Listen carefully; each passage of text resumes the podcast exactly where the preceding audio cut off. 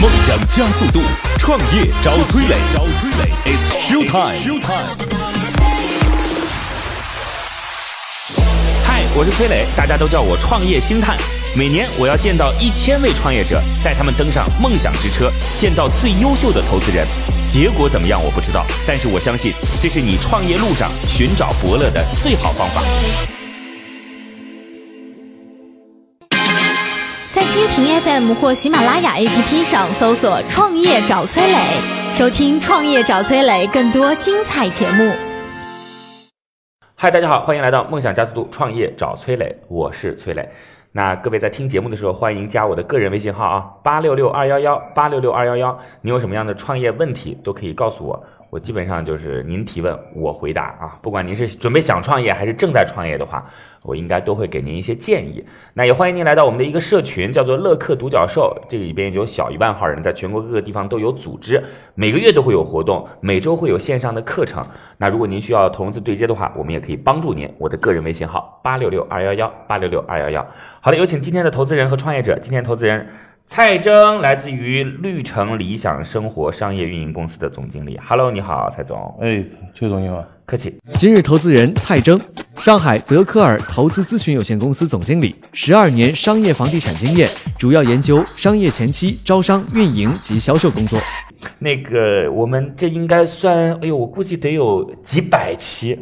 没有叫过非投资机构的人来了。啊， 那很荣幸啊。我跟各位讲为什么呢？因为我们俩一起做了个活动，对认识的。认识之后呢，首先我觉得蔡总非常有想法，而且呢，我也希望能够把这个节目做一些引导，你知道吗？蔡总，就是对对我们所有的机构看的项目，其实只是我们所有创业的方法中的那那一种类型。对对吧？因为您平时接触的其实很多都是有一些，嗯，比如说甜品店呐、对吧？对对，这亲子教育馆呐、这些，对，当然也有连锁的被投资机构投，这属于是呃消费大消费领域的，但是也有很多属于是有自己独立的品牌，对对对然后很有匠心，做的不错，对对对。所以蔡总，就是我们今天让您来，我相信您离这种更本质的商业很近，是然后也想看看有一些项目，就是您的评价，好以及给我们的听节目的创业者一些建议，好不好？好没问题嘞没问，题谢谢，非常感谢。那绿城理想生活应该算是现在运营绿城的商业，就是物业形态的一家公司，对不对？对，我们主要负责是绿城园区商业和商业街以及邻里中心。 OK，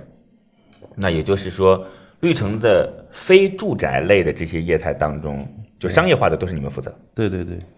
啊，这个很大的，哎，那那那也就意味着说，几乎每个小区都有你们负责的区块，呃对，就是我们主要以职能管控为主，嗯，然后部分重点项目就是由我们来运作啊因为现在来说集团的项目也是比较多，了解。嗯所以现以职能管控介入，呃，容易那你这权力不是很大吗？呃 也也那这全国各个楼盘的它的它的那个整个商业布局的这块，就是社区商业化这块都是你们来负责的。啊对，可以这样说。哇， 好吧。 那现在在在管的楼盘有多少个啊？大概我们也不完全统计，应该也有十几个。对，因为现在很多绿城的商业街，它已经基本上、呃成熟销售完毕，销售完毕了，销售完毕对你们就不用管了，对销吧售？完毕的话，我们基本上哎就交给小业主了。啊，了解。你们是销售完毕，不是租赁完毕，对不嗯呃对？租赁完毕的同时，我们也会以资产租赁的形式再卖给小业主。啊，这样等于是把整个一个商铺与就是有机的和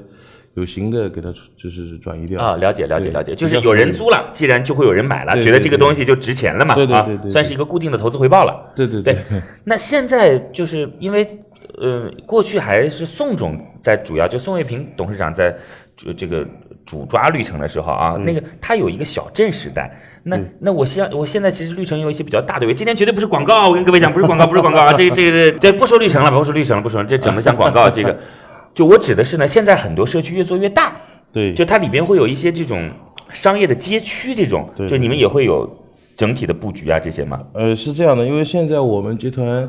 把商业分成了四个产品线，嗯，从面积的小到面积大不同，，嗯，分成四个产品线。那相对来说，现在集团以后越来越多会接触一些，呃，一万方到三万方之间的邻里中心，嗯，那这些商业街本身比较优质， OK，所以这块呢，我们会以后的主打方向。然后这样，我跟各位讲啊，这其实一个很尴尬的事儿。我们的节目在播出的时候，总有人质疑说这是不是广告？呃，我各位这个听友一下啊，就是我不管是对投资人态度还是对创业者的态度，其实都还是非常客观，有的时候可能偏就是保守一些，对创业者的要求会非常高。那我跟各位讲，绝对不是广告。呃，那个当然这节目欢迎广告啊。 那个然后呢，我就其实是想跟各位说，我们希望通过连接这种不同的资源，帮助创业者能够找到自己的一个出口。好吧，来，谢谢谢谢蔡总的介绍。我们有请今天的创业者，今天创业者是来自于阳光乐选的张宇。Hello，你好，张宇，你好，磊哥。很客气。今日创业者张宇，连续创业者，二零一零年创办亿维立方，被腾讯东北子公司世纪鲲鹏收购，后于二零一三年创办亿享科技，获得梅花创投吴世春、金沙江创投李一楠个人千万人民币投资。张宇，我们上次什么时候见面的？呃，能有一年半了吧你？是参加我们的活动还是对，咱们这个应该是富春硅谷的这个活动啊，线下的活动？线下的活动对啊，又是广告，这里需要有广告。好吧？那个现在自己在做的这个项目叫阳光乐选，那您简单给我们介绍一下做什么的吧？呃，其实这个项目现在应该是在创业圈并不陌生了，已经成为一个新的风口，就是在我们我们我们俏皮的说，我们是在办公室里卖零食的一群人，就是目前比较火的办公室零食货架，也是无人零售和新零售的一个哦对我典型代们表公吧嗯司。也有，对，对，我们现在呢主要集中在上海和东北这两个片区为哦主。这个赛道还要跑啊？呃，要跑当然是要跑了。那因为这个赛道挺难跑的哎，是的，没想到从今年六月份以后就就烧成这样子，这么多的巨头迅速的进场，那也算是一种荣幸吧，因为毕嗯竟我们算是最早做这个项目的选手之一。那最早做并不能意味着什么呀？这个我们从滴滴当中也可以看到，在它之前有大黄蜂等等等等，就这个赛道一一旦被朱啸虎这样盯住之后，就很难有机会了。嗯那你我问你个问题啊，就是首先各位知道啊，他说的就是共享货架，嗯放在办公室里边有一个货架，上面有各种各样的 SKU，对对对然后这些 XU 对对对，就有各种各样的零食。哎呦，我说的这个大家都听不懂了，有各种各样的零食，然后大家拿了以后自己付钱就可以了。未来可能还会有一些智能化的设备，就是有柜门的，这个就不用放在办公室了，放在就是有一些创业园区的那嗯无人个店嘛空间地方，对无人店嘛就无人店。或者更适合蔡总这边的 这种开放场景。对对对对对对对对对对，这个就会，其实以前也有嘛，那个饮料的那个东西，对吧？对我们现在也跟几个就不做广告了，啊跟不做几个这种这种无人便利店、这种 box 这种企业，我们也在沟通了。这个我还是比较了解的。这个了解，对现在不说，其实不说品牌，这个是就没有办法聊 天了。其实我们所有的生活就是在被不同的品牌集成当中。对对对。哎，你觉得？我问你个问题啊，嗯您说就是张宇，你觉得这个事情竞争下去会怎么样？就你会面临什么挑战？嗯，首先从格局上来说呢，现在还不好说，因为随着这个巨头的进场呢，呃，可能会有会有一定的烧钱，但是您毕别说竟不好说，就您对自己的，不管是乐观的评估还是悲观的评估，就你觉得未来会是一个成一个什么样的形态？呃。未来我我我们通常的判断会有两个可能，嗯第一种可能是按照互联网的打法，可能几家并一家，最后一家独大这样的一个嗯嗯情形式。但是同样，我们有另外一个看法，因为毕竟这是一个零售行业，嗯，零售行业很很难见到一家独大的情况。比如说全国现在的便利店行业，呃，就你方唱罢我登场的情况，但是并没有一家独大。一家独大呀，嗯，就嗯是我说的一家就是那么几家独大呀。嗯对就是几家独大没错，几家独大就是几家独大。呃几家独大就不像是现在单车就剩一两家了，嗯跟互联网的玩法还是有区别的。嗯，对，同样再说到我们，了解。呃，我们毕竟还是有一些自己的数据和自己的特点嗯的。那接下来是继续做大，还是保持并购的心态？这个我觉得从创业的角度来说呢，均均不算是输，所以我们觉得坚持还是最最重要的。我觉得这个线下的地方的确不太不太会存在说就把所有的都覆盖掉的可能性啊。对，但是呢，这件事情，因为你你其实很难去形成自己固定的壁垒。什么意思呢？因为你线下开个超市，我就是个夫妻老婆店，我把这个地方房租付了，站这儿。对你 Seven Eleven 再来再强大，我也别人也不可能说绕那么大远去 Seven Eleven，对不对？但是这个货架进入办公室是很容易就被别人替换掉的。这个事情其实我可以稍微提供点建议啊，呃，因为我认为其实从竞争角度，这个行业是新零售模式，它也就是一种无人共享的一个平台，其实它的门槛是不高的，嗯它研发技术是也非常容易啊，嗯所以说其实它更大的一个核心，我认为倒不是技术的开发，而 OK 且客户的绑定上面，这很关键。了解你如果能跟，比如说举例子啊，做个广告，像我们瑞声这样的企业绑定的话，那我们旗下有上百家企业，嗯，然后首先你的一个固定的客户网络就打开了，因为我们可以选择跟任何一个供应商合作这个东西，是吧？因为我可以跟 A 公司合作，可以跟 B 公司合作，嗯但是有固定的供应商的话，对我们来说，我们就等于是一个集中向外采购的一个模式，我们也省心省力。了解所以这个认是同比较，我觉得你客户绑定这块是以后的竞争核心 OK，了解谁能抓住大的客户，谁能绑定大的客户才有优势。技术方面真的太对容易这点我非常认同，我们也更愿意跟产业的投资方 共进进行合作。嗯，有的时候产业就是在各种各样的大战当中突然出手的那种。 来，这样吧，嗯我们既然聊到的货架，哎，等会儿可能会多聊聊货架这件事情。其实，在前几个月真的是一个风口。呃，那张宇，这样你先介绍一下自己吧，您过去的履历给我们介绍一下好吗？ 呃，履历啊，嗯就是还是一个不太知名的创业者吧，啊虽然是这听着虽 虽然是连续的，很厉害，很厉害。呃，我我最早创业是在大连，嗯呃，做过一在 IBM 工作段一段时间之后呢，就接手了一家公司，这家公司呢是几个同学创办嗯的，当时呢也是在第一第一次就咱们中国赶上亚洲金融危机的时候 OK 那时候大连作为这个。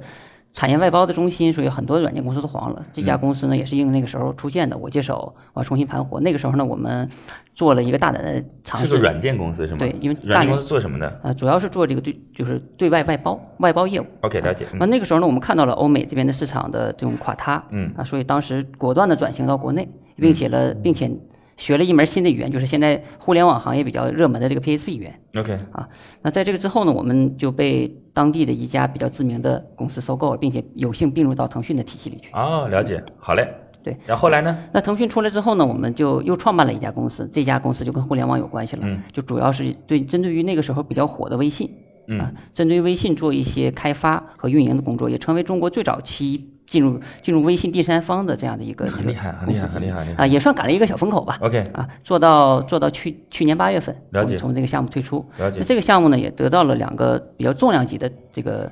投资机构的鼎力支持，啊一个是梅花的吴世春，一个是当时还在金沙江的李一男。哇就这两两位大大神投资。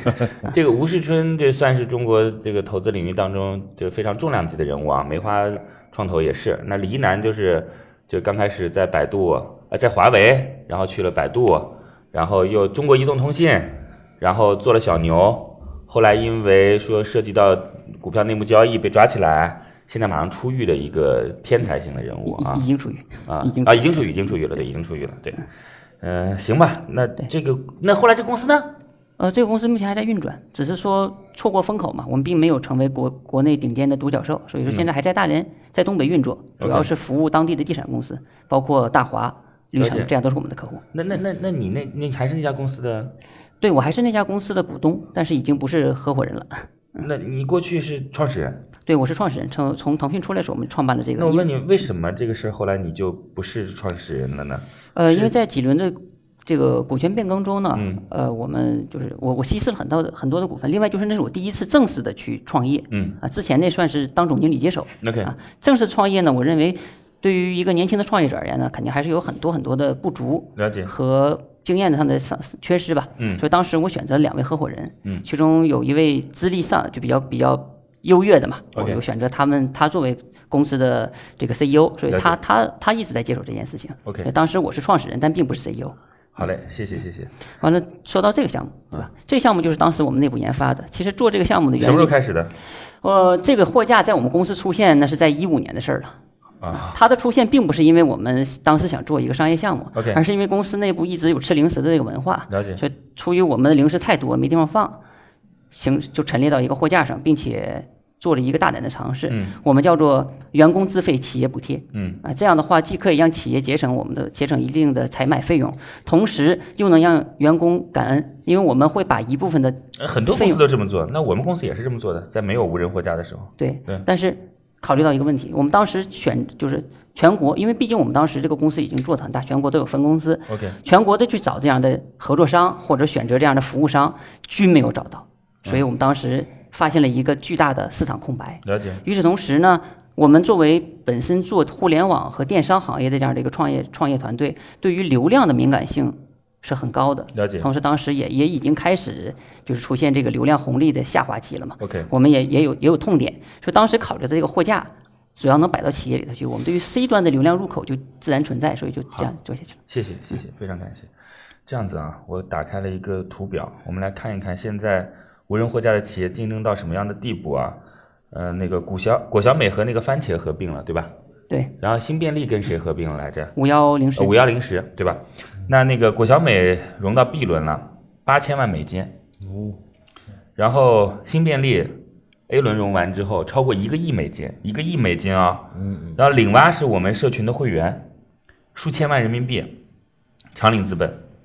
然后这个现在参与的几乎所有的机构都参与进去了，丰瑞、IDG，然后光速、红杉等等等等，包括王兴自己、啊、美团。确实很热闹就，全都参与进去了，对。然后那剩下的反正还有一些，包括饿了么也进来了，饿了么也入局了。嗯，几乎国内所有的一线机构全部参与到这一次的无人货架大战当中。嗯，对。然后包括产业也都有人加入，顺丰也有加入的，还有上市公司也有加入的，还有那个呃中国供销集团供应链非常强的这种也有加入的。是的。所以我很担心张宇。就现在对于您来说，您还不在这张表格上，对不对？嗯那你觉得机会在哪儿呢？嗯，首先第一个，继续发展，我们有足够的优势和、嗯和和底牌。那即便是不发展，我们的并购的价值也比其他家要高。这个是我们现在至少进可攻退可守的两个选择方案吧。嗯，毕竟我们现在有超过三千的点位，而且相对是很集中。另外就是我们的运营数据和效率，这是行业内部首屈一指的。我们有三个特点啊，第一个特点是我们的高人效，嗯，我们整个的管理团队不超过三十个人，嗯，而这三十个人中包括 BD 和一部分的配送， OK，这是我们所有竞争对手中十分之一可能还不到的数据。了解。第二个是我们的高密度，嗯，我们所有的区域都集中在两个片区，一个是东北，一个是上海。嗯，那并且在这两个地区城市内部也相对集中，比如说集中在某一个片园区内，或者是集中在一个高密的。那第三个就是高精细化的运营。哎，你知道猎豹也加入这个行业了，昨天刚刚的消息，对吧？猎豹，你知道它一下子就铺了多少个点吗？它现在对外宣称是出了五千个，呃，一万个点。嗯， 反正就是五千一万个吧啊！但它怎么那么快呢呃，PR 的事情其实很多是不可信的。 ？OK，了解。张宇我问一些基本的问题啊，我也想对这个行业多一些了解。就您目前整个货架大概运营的人员有多少人？我们整个运营的人员不超过五十个人，三千个货架不超过五十个人，对，三千个点位，三千个点位不超过五十个人。大概每个点位你是按天算还是按月算？就是给你贡献的 UP 值大概是多少？呃，平均现在一个货架一个月在一千二左右。一千二左右。嗯，OK，这一千二，因为它当中啊，就是蔡总他们会有一些、呃具体的分别，密度相对比较高，就是人号相对少，对然后就能够有相对来说比较好的就是毛利空间。对对对，然后还有一点啊，是跟所放的区域的人员素质是有很大的关系的。对就它有没有那个耗损率，就这个耗损率如果比较高的话，那甚至啊，各个地方找的代理商是拿不到收益分红的，因为现在有一些就是货架往下铺都是靠代理商对拿下这个地方的代理权，然后去铺。但是这个代理商的要求就是，就是第一个是多少点位，第二个是耗损率到底是怎么样。对，对我我应该说的没错吧，郑源？嗯，是的。对，那你们是怎么样能够在这些问题上去解决掉的呢？呃，首先第一个呢，因为确实做的比较早哈，我我要说一下，我们有两个模型，啊一个是无折损模型，而这个无折损模型，我认为是应该这个赛这个行业或者这个赛道应该去重视起来的一个事情，而不是现在这种盲目的打。我甚我甚至认为现在有些有一些玩家是在在搞笑话，嗯，我们没有没有没有折损，并不是说我们真的没有折损。而是我们对于我们这个公司没有折损，折损是由企业来背负的。为什么企业会愿意背负这件事情啊？其实我们切入的角度不同，我们采用了帮助企业去解决某些问题的角度，也就是说，我们当时最早的时候，我们为什么要摆这个货架，是因为我们公司自己有采买，但是十个人、二十个人好买，五六十个人也可以勉强买。当我们有几千号员工的时候，谁去买？是不是有专门的人去买？嗯，那这个人的费用甚至于可以够一个一个公司一个月的采买费用了，甚至于对吧？而且内部的矛盾激化也是很很很要命的，因为行政人员他不加嗯班，他是他是不吃这些东西的，而吃的人他也不去买，那一定会形成一个买的人不知道吃的吃的人喜欢什么的问题，我知道对吧？？就你你的意思想表达你在帮助企业对做我一去件事儿，帮助有企业企业服务。对但是就是所以嗯现在 那些货架它不讲道理嘛，你说的这一切逻辑在它面前，它粗放式的运营上就变得没有意义了。嗯，但是实际上，经过我们的数据测算啊，我相信我们也不是唯一的个例。比如说，在杭州也有早期玩家，他们可能也在坚守这样的玩法。就是企业其实是愿意做这样的事情，尤其是有规模的企业、素质高的企业，反倒一些中小型企业这种素质逼的比较低的人的这个集中的地方，他反倒不会介意这个事情。那越高的企业就越介越介意，或者说他越不会去让你去就是就是不折不为折损这样的一一个数据啊。我们现在至少还有三分之一的客户是选择帮我们背负折损，或者说企业兜底的模式的。我都不知道他们现在几家店到底跟不跟我们算折损的，我都不知道。因为我嗯们我们办公室有好多，我们办公室有新便利，我们公司嗯那个货架我是了解过的，确实像他说的，嗯，就是我们反正以一个打包的价格把货品全部买一下，嗯，然后流量结算是在他们那里的， OK 就是反正我们就员工自己扫自己吃嘛，嗯，就是当然员工素质比较高，啊也不太会存在，因为也就几块钱一个东对西，对对对对，那如果真的出现折损，也就是企业自己背负嘛。因为这个折损其实就像那个张宇讲的，他们这个模型其实也就是把需求转嫁掉了。嗯，就他们的需求是企业的需求是有这样一个货架，嗯，提供一个点，他们需他们的能够提供这个需求点，但是相应的产生的所有的风险，企业承担。啊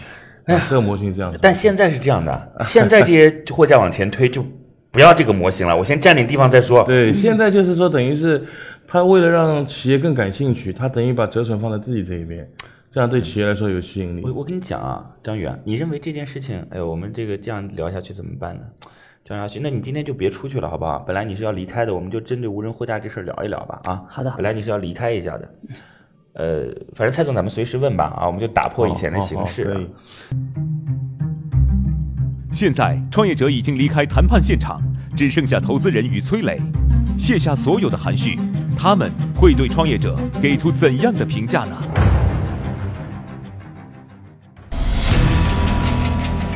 乐客独角兽创业找崔磊，It's show time。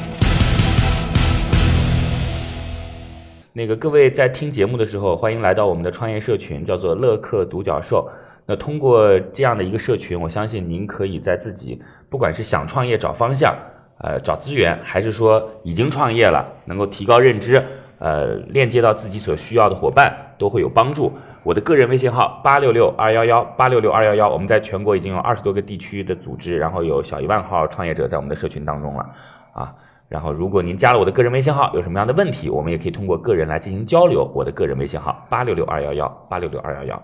好嘞，我们今天请到的投资人和创业者，这个今天应该算是导师了啊，绿城理想生活商业运营公司的总经理，呃，蔡征蔡总。蔡总他所管理的就是绿城，绿城大家知道是个很知名的房地产公司嘛，它的所有的商业的业态都是归这边来管的啊，对整体的策划，然后甚至是销售、租赁等等都都归这儿。那所以它跟很多这种呃消费品类是很关系非常熟的。今天创业者是来自于阳光乐选的张宇，张宇他做的是无人货架，无人货架是一个非常热门的事儿。我们说就是现在在行业当中，就是果小美、新便利、呃领蛙等等都已经算是在行业的，领蛙也还不能算是行业的头部呢。对，因为果小美和新便利这种领蛙融跟资我都们是的水平和数据差不多，哦了解就了解头。部现在像什么顺丰啊这啊，样顺的，丰对，饿了么也进入，对是吧？这这都是巨头进入到这个当中。是的，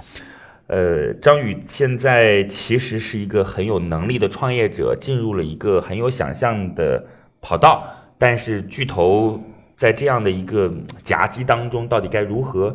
让自己生存下来，嗯，或者甚至有更好的发展？今天就是咱们聊这件事儿。那这个阳光乐选就是无人货架，在张宇他自己的运营过程当中，现在全国已经有三千个点位了啊，超过三千个。超过三千个点。你们公司现在有正向盈利吗？呃，有有几个城市是能做到的，比如嗯整说体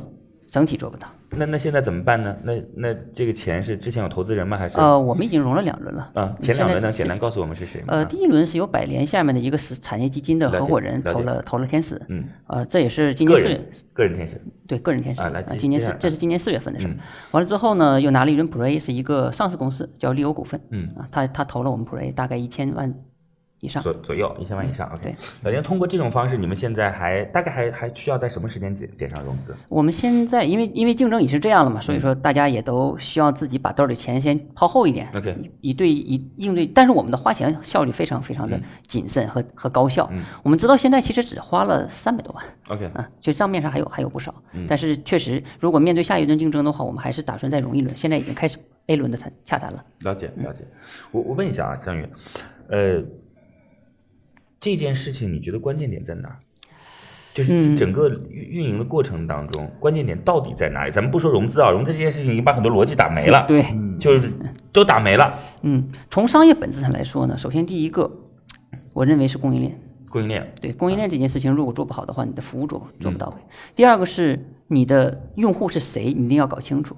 现在我我看到这个行业的乱象，基本上都是拿 to C 打法在玩，嗯，但实际上这是一个典型的 B to B to C 模型，嗯，你要忽略到第一个 B 的话，你可能现在是靠烧钱来来来来来维持自己的这种面子，但是很快就会出现大规模的垮塌，因为这个行业也不是没有出现过，因为毕竟这些这些新玩的巨头，他们才进来不到四个月，我们已经玩了两年多了，也看看多了死，就是生生死死这样的情况。所以这是企业服务。对，嗯它企业确实服务是就得把企业服务的内容做进去。那大概哪些内容是应该做进去的呢？首先第一个呢，你要至少要包装一些针对于企业的服务模式。 OK 现在不应不能说只对于 C 端进行让利补贴，嗯对吧？那我们想到的第一个就是还是要把企业的一些福利文化嗯挂进来，比如说、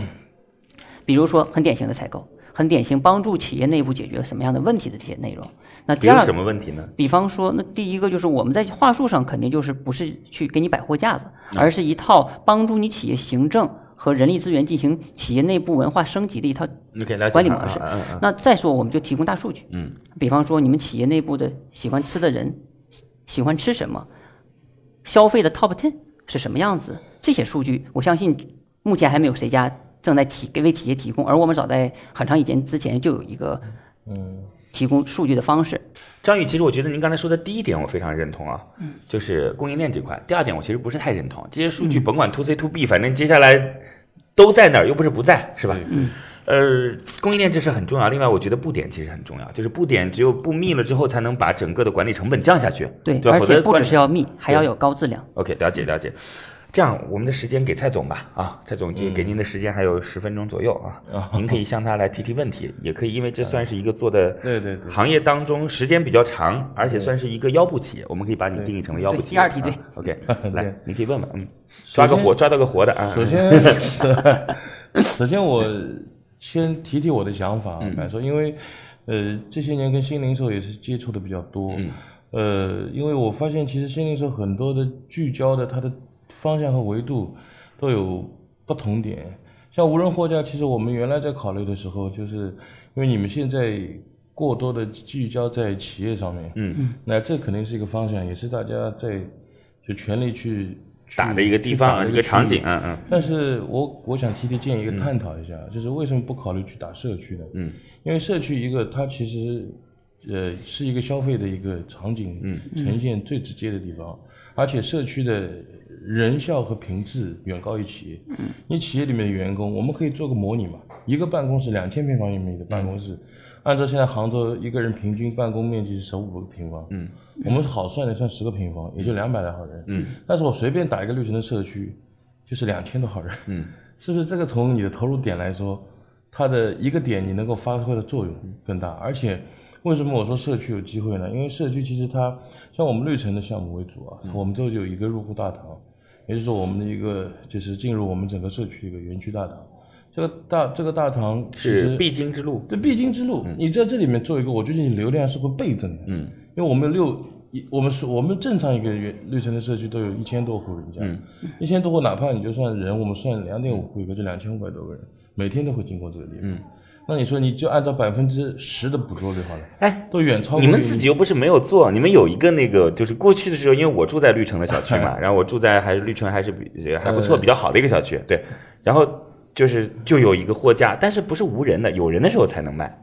对啊，所以说这也是我们绿城在改进的方向。嗯我举个例子啊，所以说从人效比来上面说，我觉得你如果过度聚焦企业的话，未来这个战场会异常激烈。嗯，为什么不调转枪头去找到一个更好做的一个方向？，嗯好，这算是个问题啊，张宇为什么？说说看。，对，好，我觉得这个问题呢问的非常好。我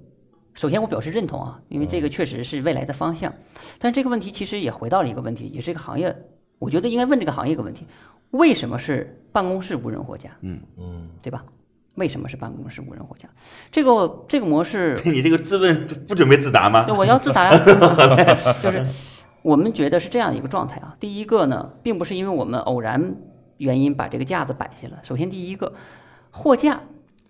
不是无人设备，它的成本极低。我们现在一个一个货架的成本才有不到二百块钱，嗯对吧？贵一点的，加上加上一些物料，也不会超过三百，嗯这样满足大规模铺设的这样的可能性。那第二个就是为什么要切办公室？第一，办公室有它的刚需，这是个痛点；第二个就是它满足一个长时间的空白期，就是这个无论无论是哪个上班族，他其实大量的被绑定在绑定绑定在这个办公室里，而这个时间段它是不会出现在社区的。嗯，那第三个就是成本问题了。嗯，我们在等一个机会，就是嗯无人设备、智能化设备的成本下降，因为现在还要还要维持在至少一万以上。嗯，那我们认为，如果要是能够降低到五千以内，嗯甚至于三千以内，那才具备向社区大规模铺设的可能性。否则的话，这个这个资金链的动用和成本收回，它它整个的模型就不是特别漂亮了。 OK 就是基于这三点的可能。了解，是这个原因。OK，嗯，好，是这个我原因算我也算听明白了。了解。还有一点，我的建议就是说，呃，还是回到我刚刚提出一个一个想法，就是说，我觉得你们这个行业，呃，接下来核心技术一个竞争的一个最激烈的就是客户的争夺上面。哎，我我我不好意思啊，我说一句话啊，我说其实，在有一些楼盘的，就是地方来进行一些损耗的测算，嗯，说不定可能会带来一个很惊人的数字，对，你懂我的意思吗？就是你智能化设备无非就是希望能够这个对于人性的控制嘛，对不对？但是在有一些假设啊，就是一些比较高档的楼盘当中，这个事儿我觉得说的也不对啊，就是反正不同的楼盘你去试试看吧，就你反正一个货架的损失率也有限嘛，但是这算是一个。就是新的战场可以开辟啊！当然，如果这么一开，你前面做了测试，后边那些人又开始进来了，真的好烦呐、对呀、这个中国这个市嗯 对场啊好就是烦呐、一真个是。 嗯但是如果你今天说，蔡总，我可以在你们的绿城试一试，然后试完之后，如果可以我们欢迎，啊我们就跟你独家，对吧？他也有可能，那这不就有壁垒了吗？我们可以对吧谈，这个我们也欢迎啊。对啊，嗯，了解。来来，继续，您刚才说的，嗯，对，就是我我觉得能不能就是谈一谈你对以后就客户这一块儿，包括客户就是在这个客户这个甄选这个一个一个策略上面一个想法，因为我觉得这以后是最最最核心最激烈的。你一旦有自己合作稳定的供应商之后，其实外面打的再激烈，对你来说也就是人家在你家门外打架，跟你家门里面是没关系的。对。首先说客户甄选，我再说客户获取，对吧？对，客户甄选这个地方，我觉得是这个行业应该多多去重视一个问题，因为现在我听说已经有有一些玩家，什么五个人的公司、三个人的公司也要也进干这个啊对，而且干这不个止嗯不止摆一个，了解摆两个、摆三个柜子都有可能。我觉得这个就有有点有点开开开心了。嗯，我们一直都坚守着这样一个数据，就是三十以上，这是必必须的要求，并且在行业上我们更优先选择互联网、IT 或者是设计等人员密集型的这个行业，而不是所有的行业，因为这个真就是呃，我我昨天看到一一组数据啊，就是很有意思，呃。IT 公司的折损率低，金融公司的折损率高，跟我们的数据基本上是一致的。为什么 IT 公司折损率会低，金融公司折损率会高呢？嗯，这个可能跟真是跟着人的心或者是人的素质有关吧不。知道，可能太忙忘了。哎 IT 还有一个，然后再顺着这个这个问一下，就是反过来说，呃，如果作为投资人，那我如果要让我来选择你这样一个无人货架的一个公司啊，呃，那比如说同样我有四到五个供应商，因为我们每年都会面临供应商选择，同行业的供应商，其实，呃，我想请问一下，什么样有什么样的优势能说服，比如说服我来跟你们合作呢？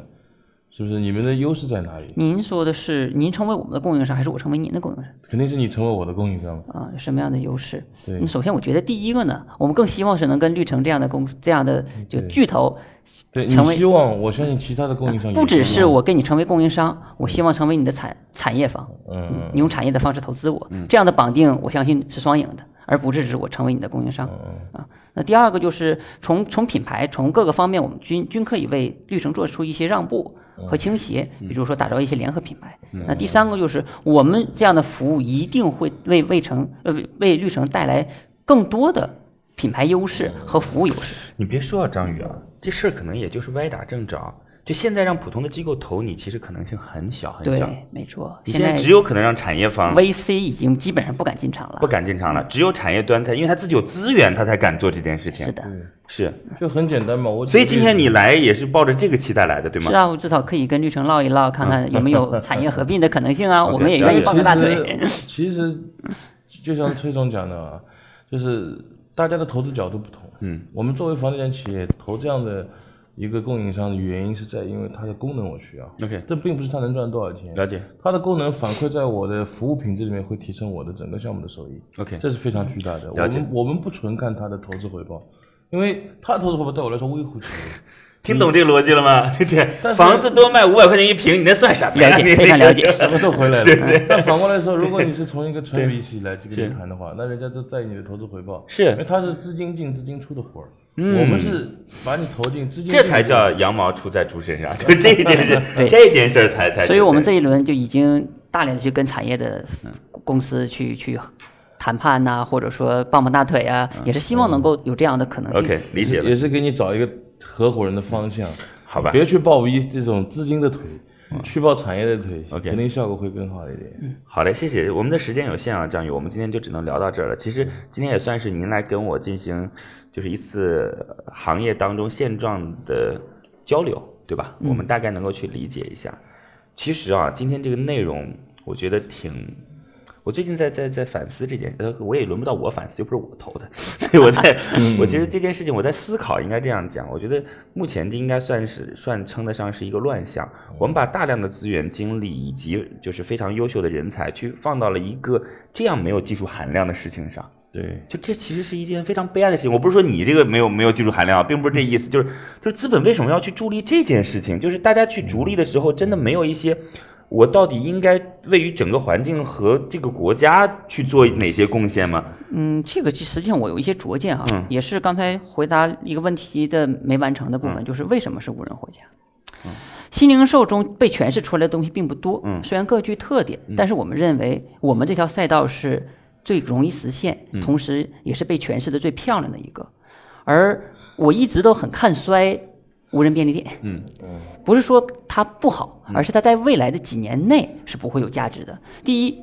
它的模式跟我们基本相同，所以嗯 SKU 的数量虽然比我们多，但是并不能多到比罗森和快客。嗯那第二个就是有人和无人的模式呢，并没有带来消费者实际的感同身受的，就是这种提升。嗯没错那我已经下楼了，为什么不去罗森？对，我跑你的无人那个什么。第三个就是它并没有办法让用户爽，而我们是可以让用户爽的，因为真的是近在咫尺的呀，选择满足你就是，比如说早，我就说个场景，早上起你起来非常渴，你的床头有一杯清水，你的厨房有一瓶你最喜欢喝的可乐或者是其他饮料，你先喝哪个？那一定是先把这杯清水喝了。这样，张宇，我们其实不在同一个维度思考问题。就是我首先没有说这个行业不好，对我只是说我们把大量的资源浪费在这样一个其实，嗯挺可惜的我们回头看，对于我们整个时代没有什么太大推进的东西。对，就是我们以前举过例子啊，对，就我就说无人自行车这件事，我们看到现到就是